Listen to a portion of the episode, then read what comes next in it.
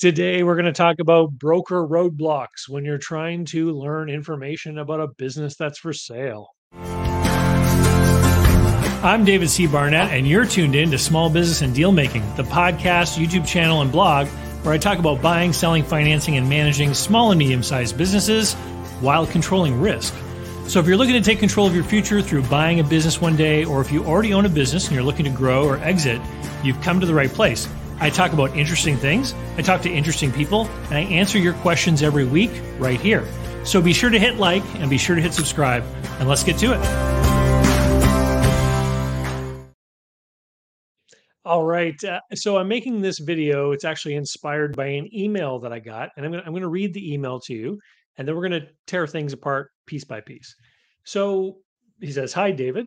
This seems seems strange to me. I contacted a business brokerage and it seemed to be legitimate. I signed the automated NDA on a website, and uh, then there were three qualification questions, and immediately the broker asked me to demonstrate my funds available without me having seen any information about the business.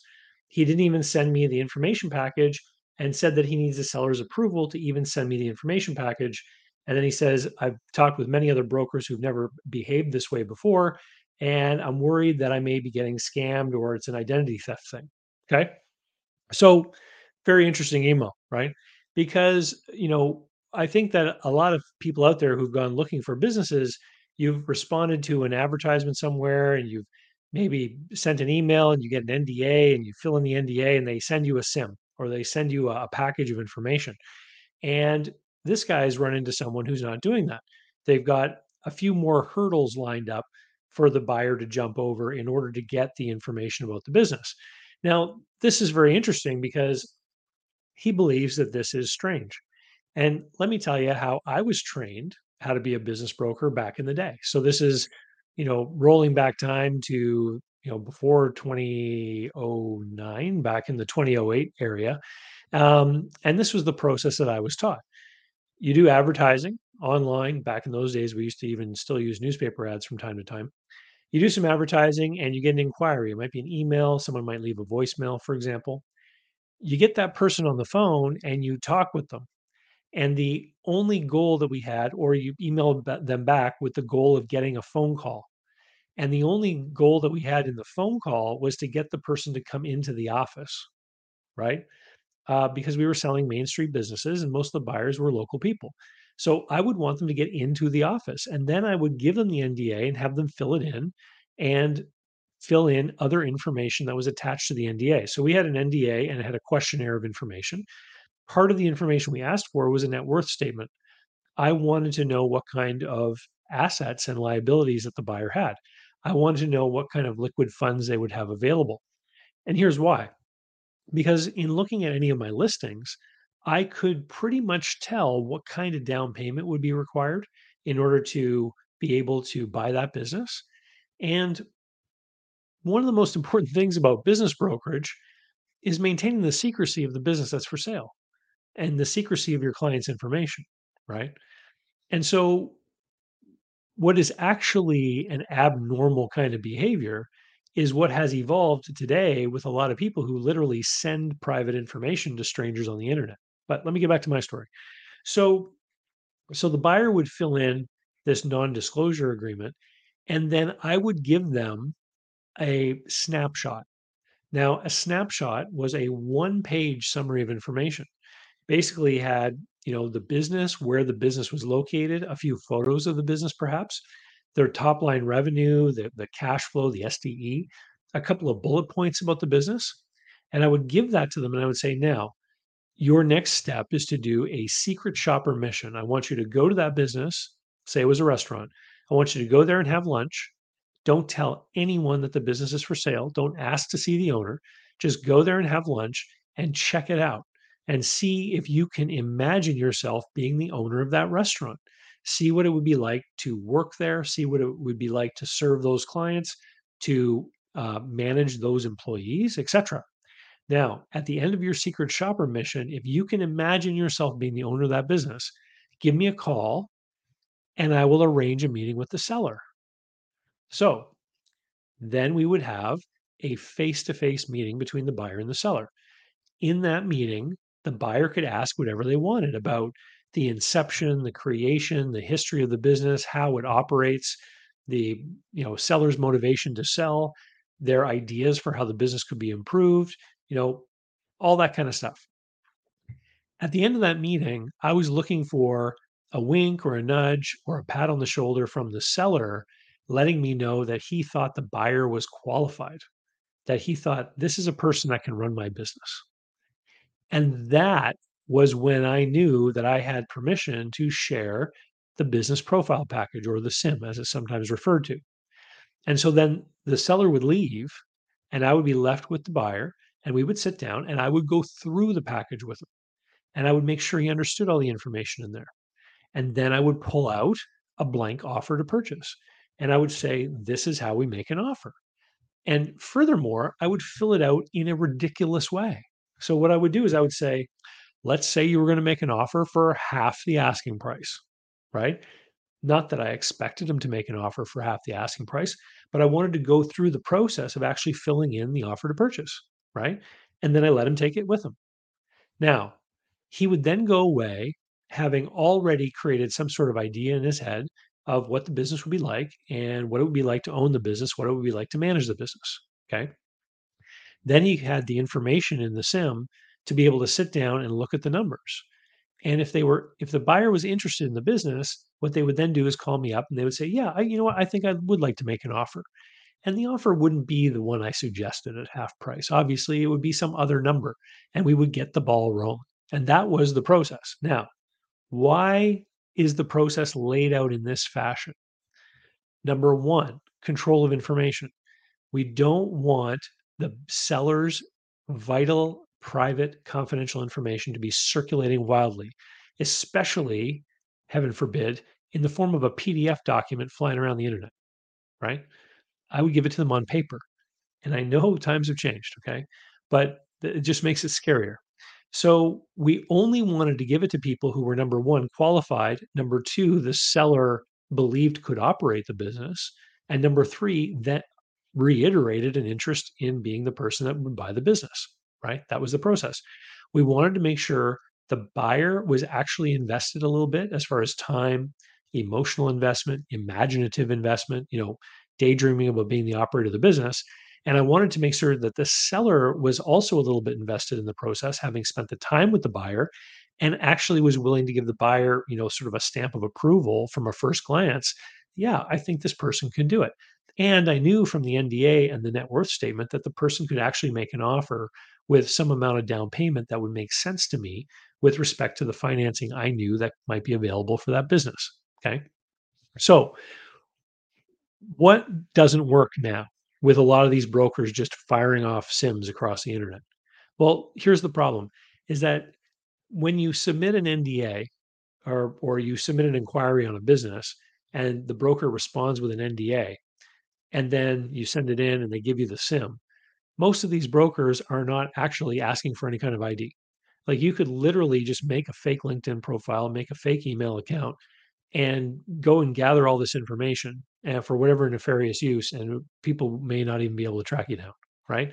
So how on earth is that protecting your client's information as a broker, right? It's not. And second thing, um, how do you even know this person is qualified to buy the business, right? You, you want to make sure that they they actually have everything that they need to be able to buy the business that they're not going to be wasting your time as a broker you have a limited amount of time and you need to make sure that you're spending it on qualified buyers that can actually make a deal you know uh, these people that are out there selling these like um, ridiculous buy a business with no money courses and stuff they're creating a huge part of this problem and so this gentleman who wrote me the email he's saying like why am I meeting this resistance? This is normal. This is the normal kind of process that somebody should be involved in when they're doing something as tricky as selling a business. Now, here's where it's really important to understand what is the audience and what market are you playing in? Because in the world of middle market businesses, it's completely different. In middle market businesses, you're talking about larger businesses with like EBITDAs of 700 grand or a million dollars or more, where the sellers are very sophisticated The buyers are far more sophisticated. They're all speaking MBA jargon, right? And in those deals, the buyers are going to be making their decisions. They're going to be motivated based on numbers and financial data. They need to know that what the deal entails, and the broker needs to make sure that that package demonstrates effectively that the business is fairly priced and makes sense for the cash flow that's there. And I know not all of them do. Okay. But in that world, it's it's a different kind of thing. It's very analysis driven. In the Main Street world, it's largely emotionally driven. And it's a matter of not just matching a buyer with an available business, but matching the right buyer with the right skills and aptitude to the business that they're going to be able to successfully operate. So, this is the kind of thing that you should expect from a broker that knows what they're doing, right? And firing off a bunch of inquiries, like, you know, buyers, here, let me let me talk sternly about you now. So recently, I had a client who's trying to sell a business on their own, and they hired me to uh, manage an advertising program. So I put a couple of ads up on these business for sale marketplace websites. And all me and my team are doing is we're just looking at the inquiries, we're accepting the NDAs and the questionnaires, and then we're letting the seller filter them through. So I can tell you, I've seen on that one listing dozens upon dozens of inquiries of people who don't even take the time to fill in the questions, right? There's like an NDA and a six question questionnaire. The questions are strategic to help that seller sort out whether or not you are the kind of person he wants to talk to or not. And when he looks at the answers to those questions, if you haven't bothered to fill them out, he's just going to delete it. He's not going to respond to it. He's not going to accept his half of the NDA. You're not going to find out who the business, what the business is, or where it is, or mm-hmm. etc. Right? And so it, it has to do with this rushing mentality. A lot of the buyers, I think, that are doing this are responding to dozens of ads at a time on these websites. Stop it.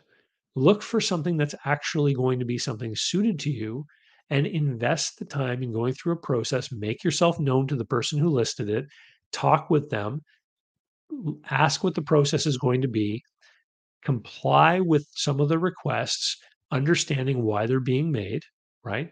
So, for example, if you're asked, how much money do you have available? You may not want to answer specifically, but you might say something like, how much do you think would be required? And if they say, well, we anticipate someone would need to have about $50,000 to buy this business, you say, great. Well, I'm more than able to. And when the time comes for me to make an offer, I'd be happy to give you a redacted bank statement with my name on it showing a balance over $50,000, right?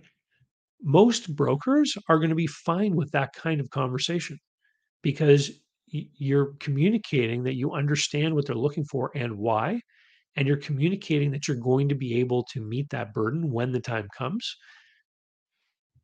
Anyway, I hope that helps. Um, because I mean, quite frankly, if I was trying to sell a business and there was a broker representing me who was firing off PDFs of all the information about my business to people that they had never met in person and who just filled out a form online, I would be a little bit concerned because one of the biggest groups of people that we want to keep this information from, of course, is competitors. And if I was in a given industry, you know, if I owned a trucking company in Michigan, for example, um, I might look online and look for other trucking companies in Michigan that are for sale because I might be interested in expanding, right?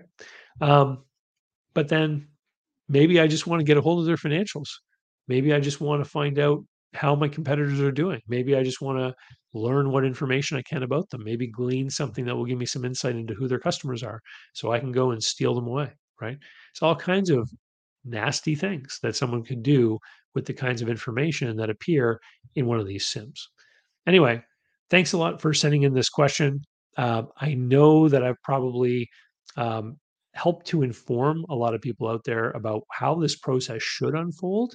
Um, and if you're a broker and if you're you're taking the lazy way, rethink what you're doing. And here's why. When you send information, data, an actual business profile or a CIM to someone who has not met the seller and has not visited the business, that buyer has not had a chance to make any kind of emotional or imaginative connection to the business. When, you know, whenever we buy anything, it's usually because of some kind of motivation, emotional motivation, especially in the main street space where the buyer is not only making an investment in a business, but actually, in a lot of cases, buying a job. They're going to buy the business and go work there, right? So they need to be able to imagine what it's going to be like once they're the owner of the business. If they can't imagine it, if they've never been there, if they haven't had a chance to make that initial contact with the seller, to create some kind of eh, relationship with the seller, even you know a superficial initial relationship, what's going to happen is they're going to take the information in the CIM and they're going to spot every little problem about the business that they can find. And these are all going to become reasons why they don't want to buy the business. And they will disqualify the business. Or they will look at those problems and make some kind of offer like, I'll give you a lower price and I want a huge seller note. Well, your seller's never met the person. I mean, would you lend money to a stranger? So, of course, that offer is going to be rejected, right? And then you get this very um, adversarial back and forth between two people that don't really have much of a common ground because they never had an opportunity to have one.